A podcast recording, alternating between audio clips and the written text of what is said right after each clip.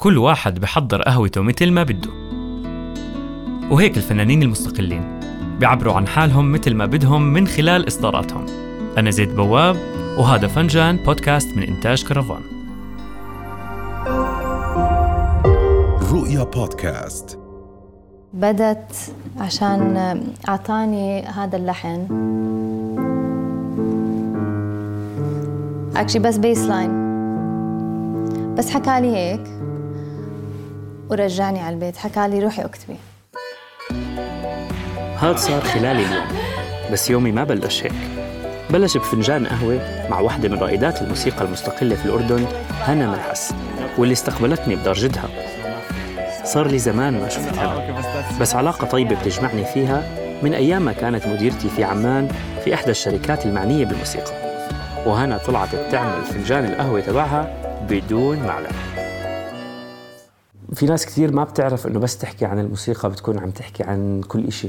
كثير صعب تكون عم بتحضر إنك تحكي مع آه، شخص بمجال الموسيقى المستقلة خاصة إذا صار له فترة ومرت حياته الفنية خلينا نحكي بكثير مراحل مختلفة. كيف بتشوف الفرق بين ال scene أو الجو الفني الموسيقي المستقل زمان وهلأ؟ شوف المشهد الفني هو كان عم بمر بمراحل حتى من قبل. يعني لما أول ما دخل موضوع خلينا نحكي التكنولوجيا وال social media وال streaming sites غير من حياة الفنانين المستقلين أكيد. صار في زي اكسس أسهل على إنتاج موسيقى وعلى توزيع الموسيقى. آه، من بعد كوفيد العالم صارت تنتبه على العالم العربي والموسيقى اللي عم تطلع من العالم العربي. صار في آه، آه، فنانات أكثر بالمجال الموسيقي وهذا إشي بفتخر فيه. حابب نحكي بموضوع الهوية الفنية أكثر بس بمكان شوي أقرب للطبيعة. انت عامل درسك منيح ها؟ نطلع برا. يلا. طلعنا أنا وهنا لبرا لحتى نكون أقرب لشجر التين والليمون اللي زرعها جدها. واللي شكلوا جزء كبير من هويتها خاصة في البدايات. عم بطلع على الأغاني عم بتذكر. في Olive Tree في Eroding Stones في City by the Sea كلياتهم من عناصر من الطبيعة. كنت مشتاقة كثير لعائلتي وللأردن للبلد. City by the Sea عن وادي رم مكاني المفضل. كثير بحب الشجر بس الجبال الصحراء. تحبيها لسه أكثر من لسه كثير أكثر. آه. من خلينا نحكي الشجر الأخضر. آه. آه. من Shape آه، shift انتقلتي لهنا ملحس and Overthinkers مين بعيلتك بتحسي إنه أكثر حدا أثر عليكي وعلى هويتك الفنية وأكثر حدا بيفهمك من الأشخاص يلي لسه عايشين والأشخاص اللي توفوا؟ أظن أكثر ناس بيفهموني هم أمي وأبوي.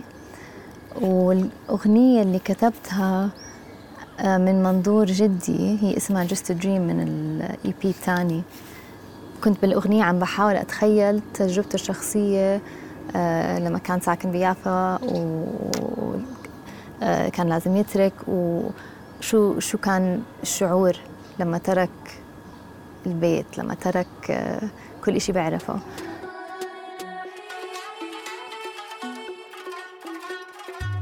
لما رجعنا على المكان يلي هنا بتألف فيها موسيقاها ما قدرت ما أطلب منها إنها تسمعني جزء من أغنيتها الجديدة. وكالعادة هالفنانة ما بتتردد إنها تخوض تجارب جديدة في عالم الموسيقى وهالمرة قررت تجرب صوتها في عالم الأغنية الراقصة أو الدانس ميوزك بس بطريقتها الخاصة. بناسي الموضوع كان ملموس آه، أقل من هيك. عم تحكي عن آه، فكرة الوقت. بألبوم ناسي صح. كان التركيز عن علاقة الإنسان مع الوقت. لسه بحكي عن الطبيعة شوي. ناسي كيف كنا عايشين بزمان حنون. ناسي ريحة الياسمين. ترسم بسمة على الغيوم.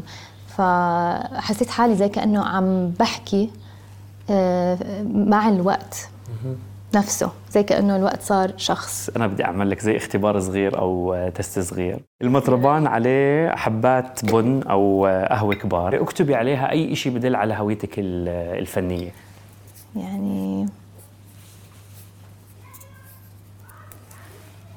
الخيال 100% صح. مزبوط. وراح أكتب شغلة كمان بناء على حكينا اليوم واللي هي الانتماء.